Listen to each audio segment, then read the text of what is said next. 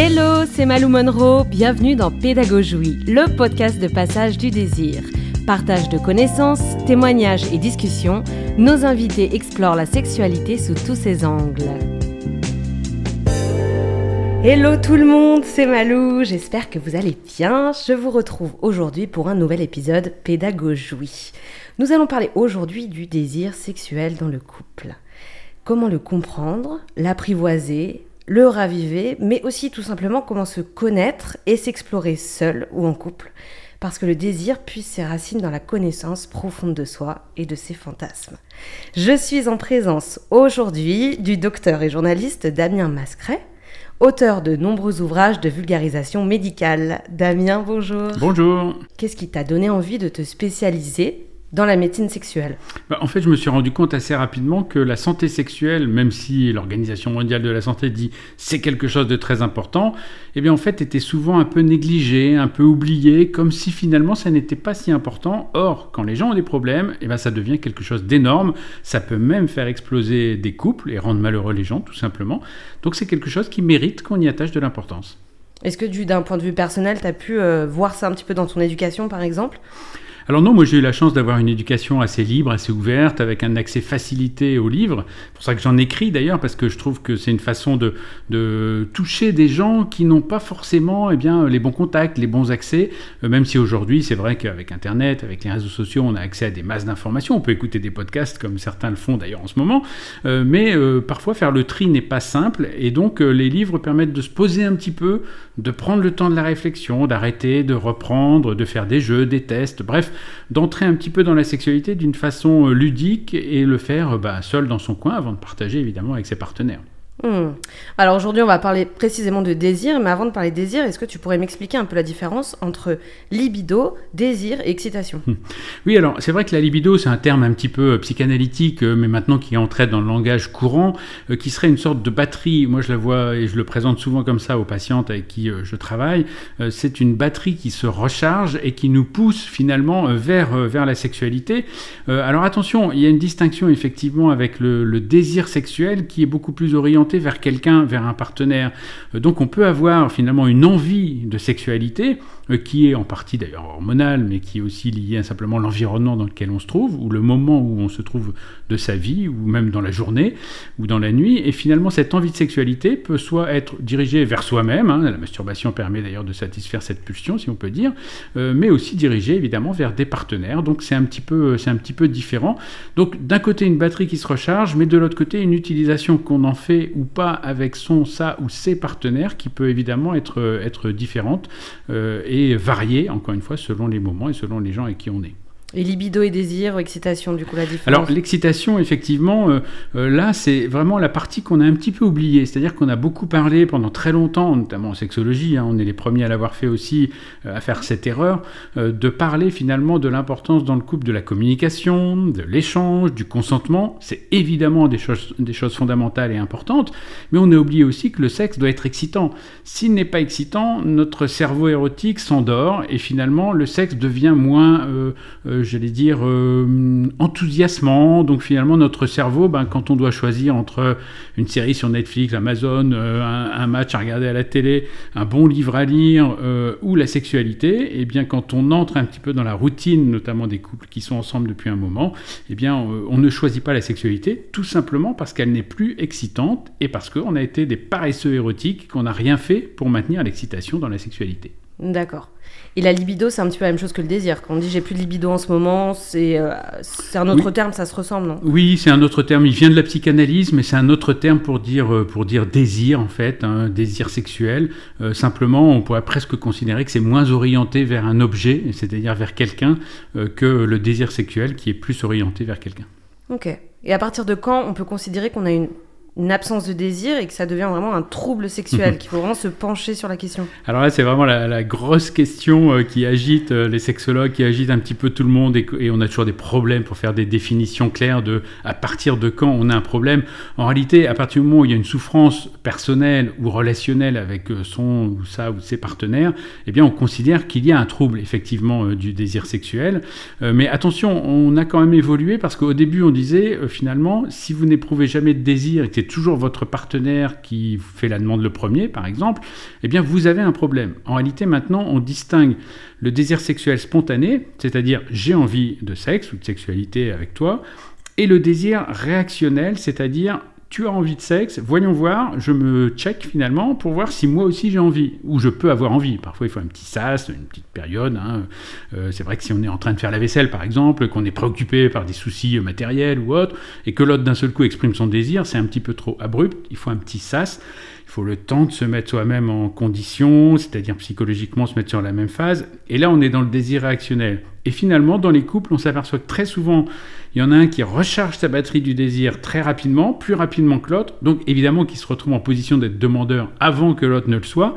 Ça n'est pas forcément gênant, simplement il faut garder à l'esprit que la position n'est pas forcément confortable pour celui qui répond sans arrêt à l'autre. C'est-à-dire hmm. qu'il a un peu l'impression d'être euh, le good cop ou le bad cop, c'est-à-dire euh, je suis d'accord ou je suis pas d'accord, j'ai envie ou j'ai pas envie. Et c'est un petit peu pesant à la longue. Donc il faut que les deux partenaires aient suffisamment de maturité pour se dire, bah, après tout, si il ou elle n'a pas envie, ça n'est pas forcément dirigé contre moi, ça n'est pas forcément parce que notre couple a un problème, c'est simplement que sa batterie du désir n'a pas atteint un seuil suffisant ou n'arrive pas à se recharger un petit peu rapidement, là, puisque j'ai exprimé mon désir, pour être en disposition pour la sexualité. Hmm. D'accord, parce qu'il y a quand même des personnes euh, donc, qui ont des, batteries, comme tu utilises, hein, comme, euh, hmm. euh, comme exemple, comme image. Ils ont des batteries différentes. S'ils n'arrivent pas à, recharger leur batterie aussi vite que leur partenaire, effectivement, donc s'il y a de la communication saine, euh, ça peut, euh, l'autre partenaire peut comprendre, mais si on, la personne, les deux personnes n'arrivent pas à communiquer là-dessus, est-ce que tu as des clés pour que les mm. deux personnes dans le couple puissent communiquer là-dessus euh, de manière ouverte, saine? Et peut-être trouver aussi euh, des manières de booster, par exemple, l'énergie de l'autre. Oui, alors c'est vrai que c'est très important aussi de se rendre compte qu'on est un petit peu euh, chacun responsable aussi de son désir sexuel. Alors certes, le partenaire l'est parce qu'il doit faire des efforts pour être attractif, pour être attirant, euh, pour ne pas être repoussant, pour ne pas être désagréable, pour ne pas, pour rester dans le consentement, bref, pour faire des choses qui nous donnent envie de faire du sexe avec.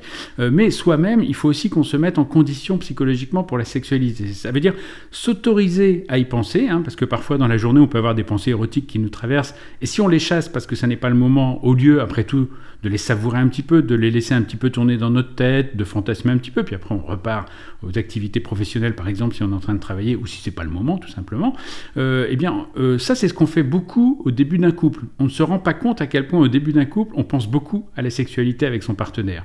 Et beaucoup de couples nous disent, bah, au début euh, oui j'avais toujours envie, bah oui mais au début vous faisiez beaucoup de choses pour avoir toujours envie, et aujourd'hui vous ne les faites plus. Donc, quand vous pensez à votre partenaire, a fortiori pour les couples qui sont bien installés depuis longtemps, euh, mettez des pensées positives. C'est pas toujours simplement des pensées fonctionnelles. Il faut que je pense à lui dire ça, il faut euh, qu'il ramène, je sais pas, qu'il achète du pain en rentrant ou qu'il pense à aller chercher les enfants. Enfin bref, peu importe euh, l'idée qu'on a en tête, il faut penser à des choses positives, c'est-à-dire les moments agréables qu'on a passés ensemble, le moment où on va se retrouver et tout ce qu'on faisait finalement au début de son couple et qu'on ne fait plus ensuite. Donc ça, c'est la partie, j'allais dire, qu'on peut faire soi-même pour déjà repenser à la sexualité.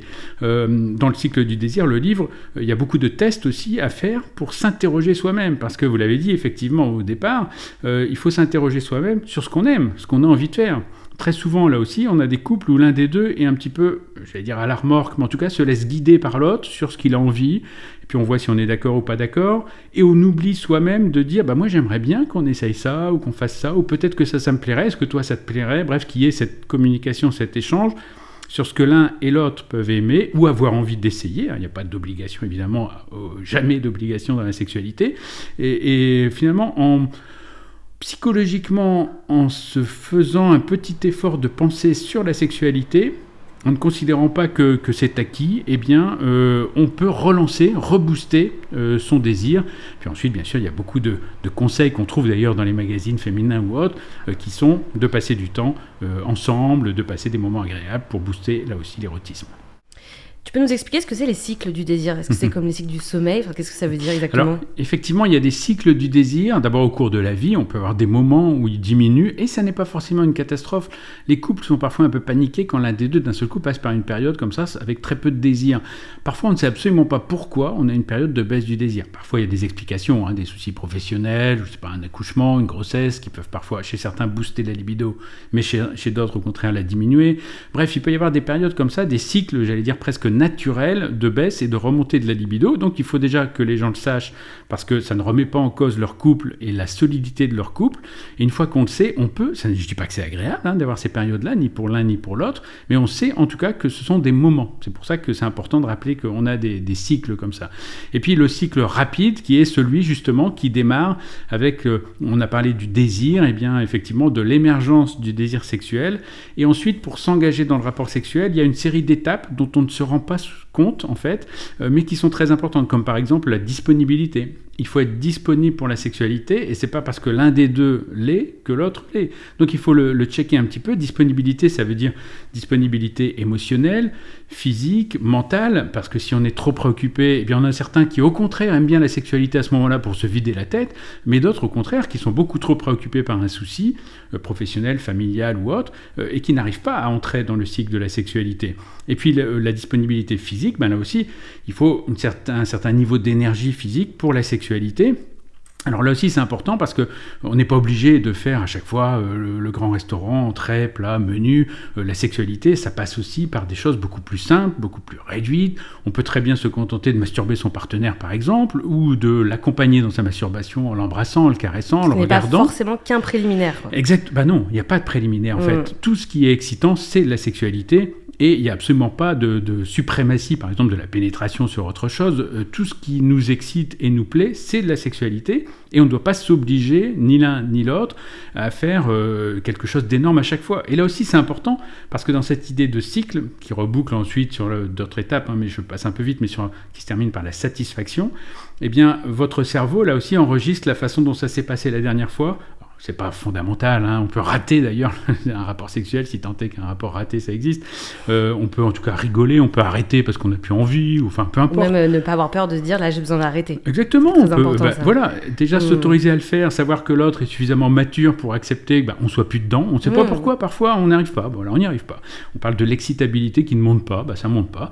Donc soit on s'adapte, soit on arrête. Ça n'a aucune importance pour le couple. Et au contraire, votre cerveau la fois suivante se rappelle que quand il veut s'engager, même si il n'est pas sûr d'avoir envie, mais peut-être que je vais essayer, bah au moins on va pas le forcer à aller jusqu'au bout, à sortir le grand jeu. S'il a envie d'arrêter, il arrêtera. Donc il entrera beaucoup plus facilement dans la sexualité. Donc toutes ces étapes sont importantes, repérer où ça peut coincer, savoir le dire et partager avec son partenaire, là aussi dans ce souci de communication. Oui, parce qu'il peut y avoir des partenaires qui peuvent avoir peur de d'être moqué par exemple, ou de faire peur à leur partenaire en disant bah, j'ai remarqué que j'avais tel fantasme, tel trigger, donc euh, quelque chose qui déclenche une excitation. Comment, qu'est-ce que tu pourrais dire à nos auditeurs et nos auditrices par rapport à ça, euh, pour les aider un petit peu à communiquer sans avoir peur et honte de leur propre fantasme? Oui, c'est vrai qu'il là aussi, il faut une certaine euh, estime de soi, c'est-à-dire une bonne acceptation de soi pour être capable de dire à son partenaire, se mettre à nu physiquement, j'allais dire c'est facile. Se mettre à nu psychologiquement et érotiquement, c'est plus compliqué parce qu'on a l'impression, et c'est une erreur que font beaucoup de gens, que finalement euh, les fantasmes ou les pratiques sexuelles ou les goûts sexuels révèlent quelque chose de notre valeur humaine, de notre personnalité, de notre morale, de notre respectabilité. Tout ça est faux. Quand on est dans la sexualité, on s'amuse, c'est quelque chose de ludique ensemble, on est dans le consentement évidemment, mais on est capable de s'amuser ensemble. Une fois qu'on a accepté l'idée que d'abord personne ne choisit ce qui l'excite, il ne viendrait pas l'idée au restaurant d'obliger le partenaire à manger quelque chose qu'il n'aime pas. D'ailleurs, voilà, chacun choisit un petit peu ce qu'il aime, puis on met en commun. De même, quand on mange ensemble, pas au restaurant, bah, évidemment, on est obligé de se mettre un peu d'accord, mais on peut quand même adapter. Et, ce qu'on fait finalement pour les goûts en matière culinaire, eh bien, euh, on ne les fait pas pour les goûts en matière de cul, tout simplement, mhm. alors qu'on pourrait très bien le faire. Et, et à partir du moment où on accepte cette idée que on est en train de jouer ensemble, je te dis ce que j'aime, ce qui pourrait me plaire, ce que je voudrais essayer, t'as envie, t'as pas envie, en tout cas tu le sais. Voilà. Donc je partage avec toi, euh, je me mets à nu érotiquement et euh, bah, tu as toute cette palette, hein, tout ce menu déroulant pour prendre des métaphores euh, informatiques qui s'ouvre à toi pour à chaque fois bah, peut-être essayer, tenter, voir, évoquer. Parce que parfois aussi on peut avoir des pratiques sexuelles par exemple qui nous plaisent beaucoup mais qui plaisent pas à notre partenaire.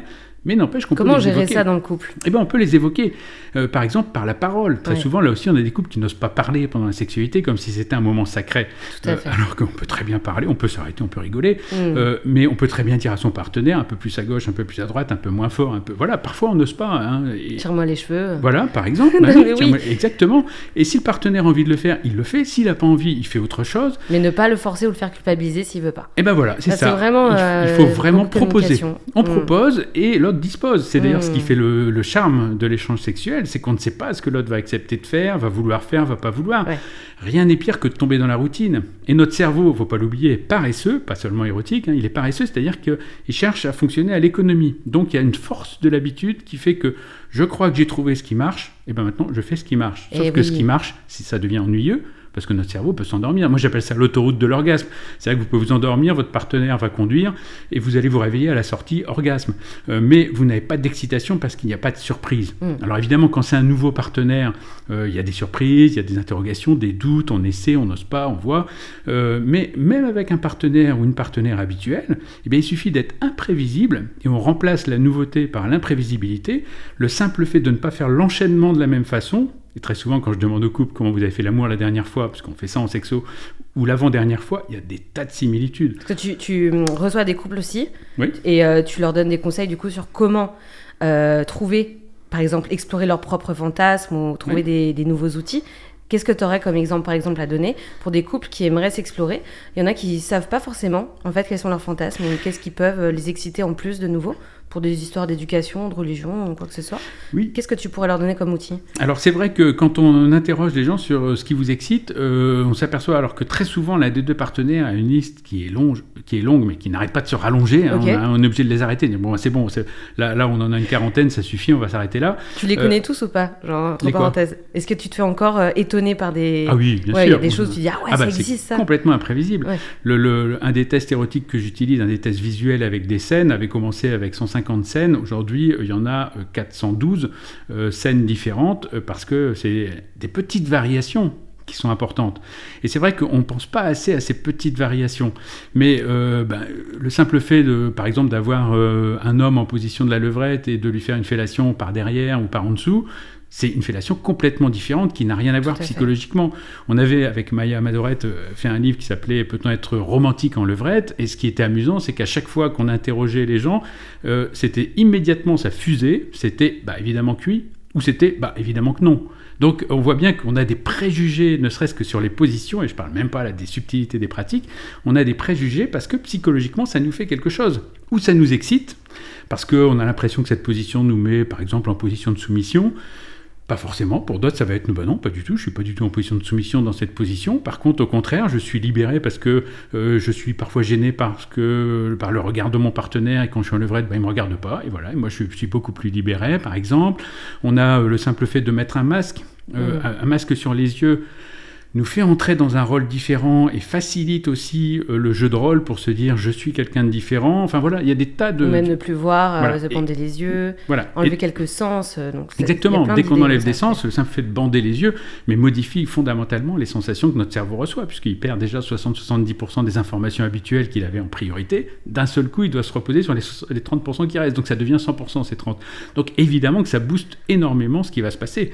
Et puis encore une fois, la voix, le simple fait de dire je vais euh, ou et si, et, je, et qu'on le fasse ou pas, ça n'a aucune en importance. Le, le simple, Ouais. alors soit on prévient et on le fait, soit on prévient et on ne le fait pas, mais dans le cerveau de l'autre, on est en train de faire ce qu'on appelle des caresses érotiques. hein, finalement, on caresse son cerveau érotique et donc on provoque de l'excitation. Donc en faisant déjà ces listes de qu'est-ce qui m'excite le plus et on partage avec son partenaire, on rouvre déjà des tas de perspectives et on s'aperçoit parfois. Dans le livre, effectivement, il y a aussi beaucoup de tests là-dessus pour dire est-ce que ça m'excite un peu, beaucoup à la folie? Hum, Euh, donc tu as, des exemples en fait de voilà. triggers un peu, de, de Voilà, choses qui a- peuvent exciter. 150, 160 exemples, euh, et on les cote un petit peu pour voir le niveau d'excitation. On rajoute aussi une information, une colonne plus, ça veut dire j'aimerais le faire plus souvent. Et là aussi, il y a beaucoup de surprises dans les couples quand ils Ils remplissent le font ça. chacun de leur côté, après ils se ça, le mettent exactement. en. Ils échangent et il y a beaucoup de surprises. Ouais. Il y en a beaucoup qui, qui vont dire bah ça, je pensais qu'il voulait le faire plus souvent et en fait, non, il n'a pas mis du tout. Ah, je pensais que ça Ah. l'excitait beaucoup, niveau 3, et en fait, non, ça l'excite niveau 1. Il y a énormément de surprises Oui, comme que ça. du coup, ils doivent se rendre compte aussi sur certaines pratiques qu'il y a de la simulation aussi, Alors, il pour peut euh, y ne avoir pas vexer l'autre. Alors là, on n'est que sur l'excitation. On n'est pas encore sur l'orgasme, mais effectivement, on se rend compte que Mais on certaines peut simuler pratiques. l'excitation aussi parfois. Pardon? On peut parfois simuler aussi Mais le fait qu'on est excité pour euh, s'exciter nous-mêmes Oui. et pour euh, ne pas vexer l'autre, par Exactement. Il y, a, il y a des tas de. Alors, il y a des bonnes et des mauvaises raisons, parfois, effectivement, euh, de, de simuler, et parfois, tout simplement, parce que au début de la relation sexuelle, on était, pour certaines pratiques, au niveau 3, euh, d'excitation à la folie. Mais comme c'est devenu un petit peu trop habituel, systématique, prévisible, ça a perdu son potentiel d'excitation. Ça redescend au niveau 1. Et ça, le partenaire ne s'en rend pas compte, parce qu'on ne lui dit pas ou on n'a pas pensé à lui dire. exemple. Mm. À l'inverse, on a des pratiques qui étaient peut-être peu excitantes, mais qui deviennent maintenant, qui ont pris justement parce qu'elles ne sont jamais pratiquées ou plus jamais pratiquées, ou qu'elles ont pris pour une raison ou une autre une place dans l'imaginaire érotique, méritent d'être au niveau 3. Et donc les partenaires découvrent des choses, mais pourquoi tu m'as pas dit? Bah oui, mais tu me l'as pas demandé, j'y ai pas pensé, enfin voilà, et découvrent que c'est au niveau 3 et que j'aimerais le faire plus souvent. Et puis il y a une dernière colonne qui s'appelle à essayer, parce que là aussi, on peut avoir des choses, et c'est parfois surprenant, qui nous excitent peu, mais qu'on aimerait essayer, euh, et inversement, euh, il peut y avoir des choses niveau 3 qui nous excitent beaucoup, mais uniquement en fantasme et qu'on ne veut pas faire. Mm. Donc, cette subtilité finalement de notre imaginaire érotique, en le partageant, déjà en s'interrogeant soi-même, hein, et ensuite en le partageant avec euh, sa ou son partenaire ou ses partenaires, eh bien, ça permet de réouvrir finalement le champ des possibilités du répertoire érotique. D'accord. Et tu parles de différents cerveaux? Tout à l'heure, tu disais qu'il y avait une disponibilité émotionnelle, mais du coup cérébrale aussi. Est-ce qu'il y a des manières de changer un petit peu notre état, un petit peu cérébral quand on fait l'amour qui peut, euh, Parce que je sais que parfois on peut ne pas être totalement connecté à notre corps ou à nos émotions, parce qu'on a énormément d'injonctions qui peuvent nous, nous arriver à l'esprit.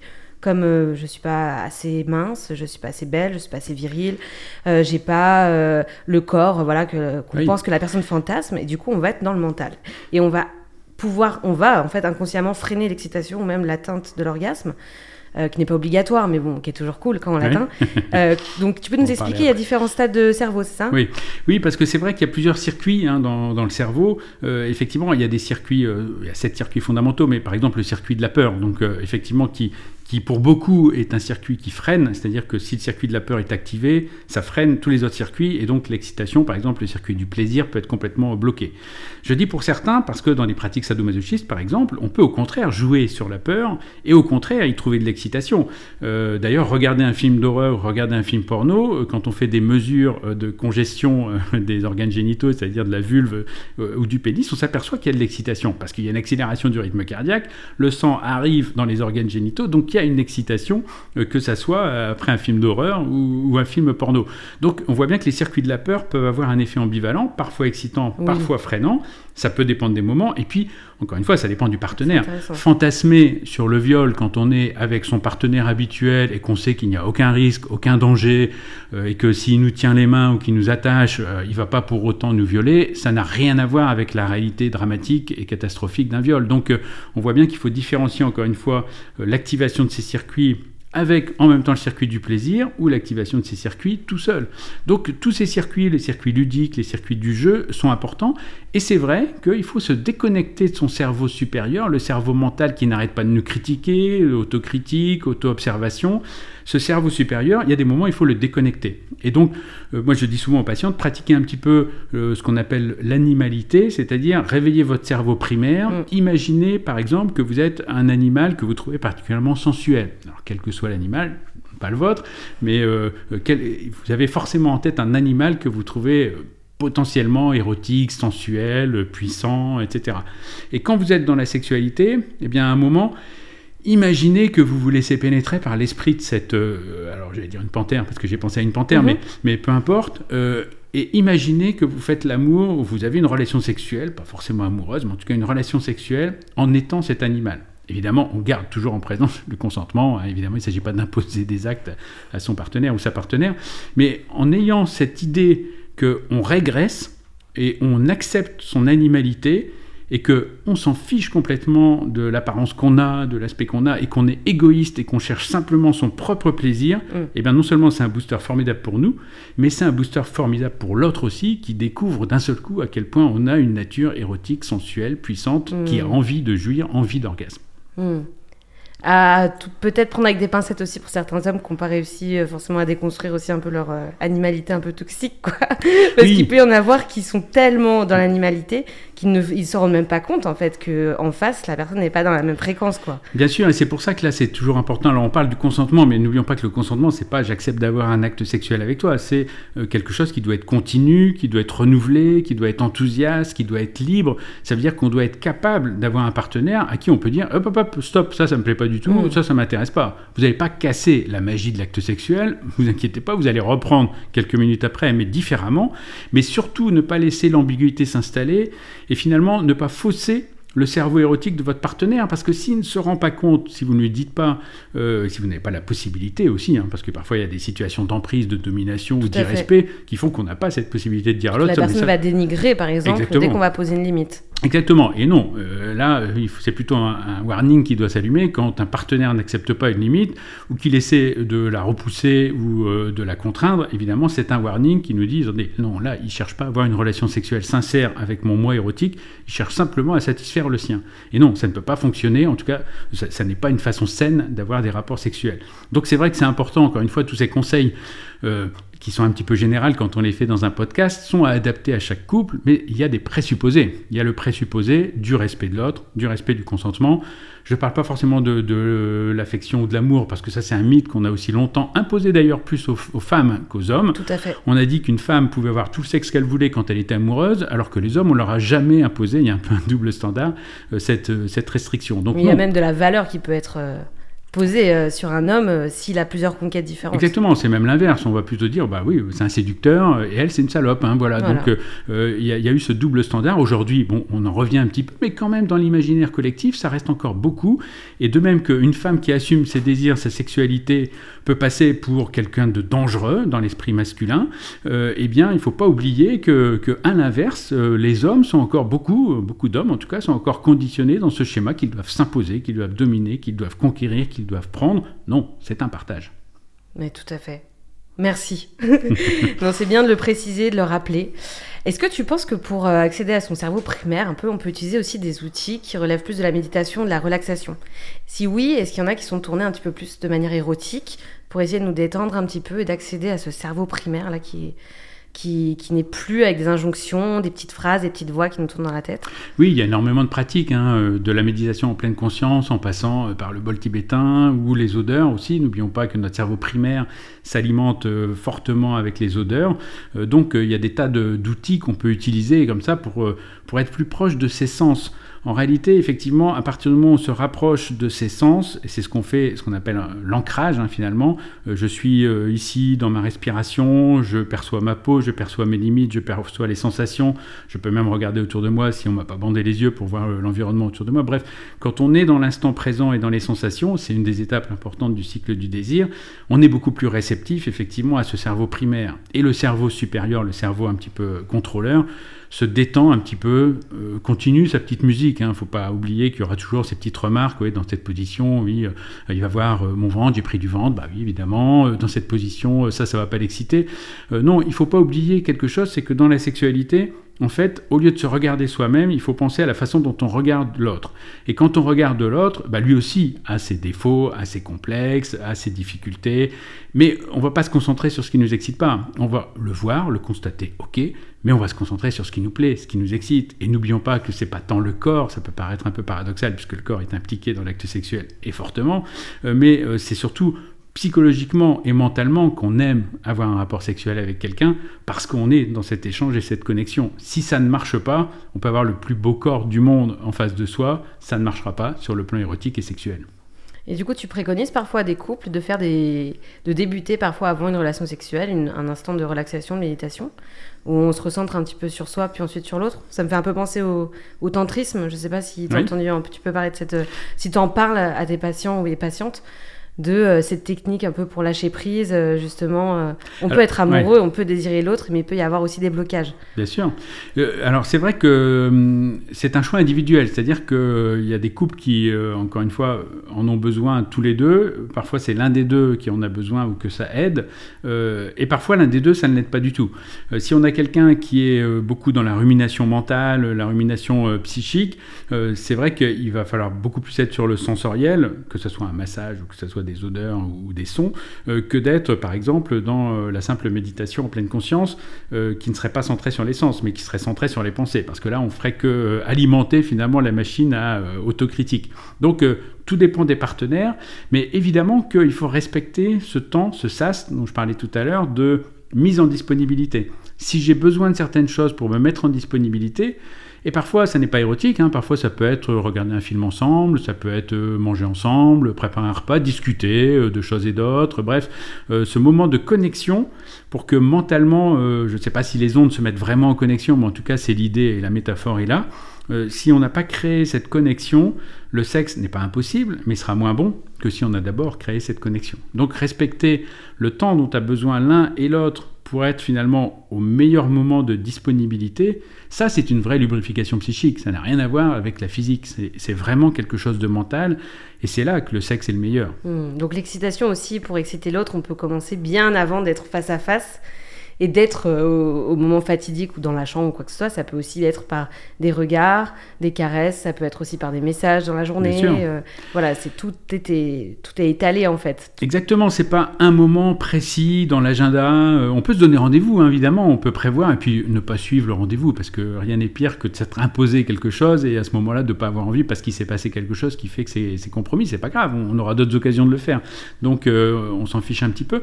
Mais par contre, effectivement, le fait de programmer de partager ses pensées avec l'autre. C'est-à-dire que euh, très souvent, si on s'autorise des pensées érotiques envers son partenaire dans la journée, bah oui, maintenant c'est très facile de les. faut pas se tromper de destinataire évidemment, mais c'est très facile d'échanger avec l'autre pour lui dire qu'on a pensé à lui ou à elle d'une façon, alors euh, que ça soit affectueuse, ça soit érotique, euh, quelle que soit la pensée un petit peu sympa qu'on a eue, le fait de la partager, c'est une façon de rester connecté. Aujourd'hui, c'est très facile de faire ça, c'est très important. Et c'est vrai que euh, vous parliez du regard, là aussi, c'est un sens. Alors, on parlait de bandeau tout à l'heure, mais on peut aussi échanger par le regard. Et on a des couples qui, euh, parfois, ont des rapports sexuels sans se regarder. Mmh. C'est-à-dire que, certes, le regard peut se porter sur une partie du corps qui nous excite, euh, encore une fois, qui nous excite nous. Hein. Ça peut être un complexe du partenaire ou de la partenaire. Hein. Elle peut être très, ou il peut être très complexé par quelque chose, mais nous, ça nous excite. Donc, c'est le principal. Ben, on regarde ça. Et là aussi, il peut y avoir euh, incompréhension. C'est-à-dire, ah bah oui, il est en train de regarder. Oui, mais il est en train de le regarder parce que ça l'excite. Il cherche des boosters d'excitation, il ne cherche pas des freins, et elle, pareil. Donc, euh, le simple fait, là aussi, de, à certains moments faire ça, mais à d'autres, être dans l'échange du regard, c'est aussi très révélateur de la connexion du couple. Et on a des couples, par exemple, qui aiment beaucoup avoir euh, un échange de regard au moment de l'orgasme, alors que d'autres, par exemple, vont s'en priver ou en priver l'autre, tout simplement euh, parce qu'ils ont peur du visage, par exemple. Hein. c'est vrai que c'est un visage. ils lâchent prise totalement. Bah, on a un visage qui est très proche de la douleur. C'est les mêmes zones du cerveau euh, très proches, en fait, ce qui explique que de l'extérieur, si vous regardez un visage orgasmique, ça ressemble à un visage dans la douleur. Mmh. et donc, certains, par exemple, qui sont très attachés à leur image, ont peur que leur partenaire voit ça. Et donc, finalement, bah, quand on fait les petits tests, on se rend compte que regarder le visage de mon partenaire qui a un orgasme, c'est très excitant pour moi, et l'autre m'en prive parce que tout simplement, il y a cette idée de euh, va-t-il m'accepter ou va-t-il euh, euh, ne pas être choqué en me voyant avec un visage orgasmique? Donc c'est dommage, ces incompréhensions qui nuisent finalement au bon échange dans la sexualité. Merci Damien, merci beaucoup pour tout ce que tu nous transmets, tout ce que tu nous partages. Bon, c'est un sujet qui est vaste. Mais euh, je peux inviter les auditeurs et les auditrices à approfondir le sujet avec ton bouquin. Rappelle-nous le titre. Alors, c'est le cycle du désir, effectivement. Il y a beaucoup de témoignages et beaucoup de, tests dedans euh, pour, euh, pour échanger avec son partenaire ou échanger avec soi-même. Donc, des petits jeux où ils peuvent cocher des cases et voir un petit peu où ils en sont et tout mettre en, commun. Super. Est-ce que tu as un petit message à nous faire passer, à leur faire passer? Ah oui, alors ne soyez pas paresseux érotiquement. Parfois on peut l'être, ça peut être très agréable de se laisser faire, de laisser l'autre tout faire mais soyez un petit peu exigeant avec votre sexualité, c'est-à-dire consacrez-y du temps, parce que malheureusement, si vous ne vous en occupez pas, c'est un petit peu comme un bonsaï, hein, ces petits arbres, arbustes qu'on choisit, euh, eh bien si on s'en occupe pas régulièrement, eh bien ça finit par euh, se flétrir, et donc euh, c'est bien dommage quand même pour quelque chose qui est finalement non pas forcément le seul point essentiel d'un couple, mais en tout cas un point fondamental pour l'entente des deux partenaires. Merci Damien, merci beaucoup d'avoir partagé ce moment avec euh, nous toutes et nous tous. Et merci d'avoir écouté cet épisode du podcast Pédagogie, conçu par Passage du Désir, l'enseigne dédiée au développement durable du couple et animée par moi-même, Malou Monroe. Retrouvez-nous en boutique, sur internet aussi, et bien sûr sur notre Insta où nous sommes à l'écoute de vos suggestions pour les futurs épisodes. Et bien sûr, n'hésitez pas à vous abonner. À très vite pour d'autres épisodes du podcast Pédagogie qui sera publié deux fois par mois. Ciao ciao. Ciao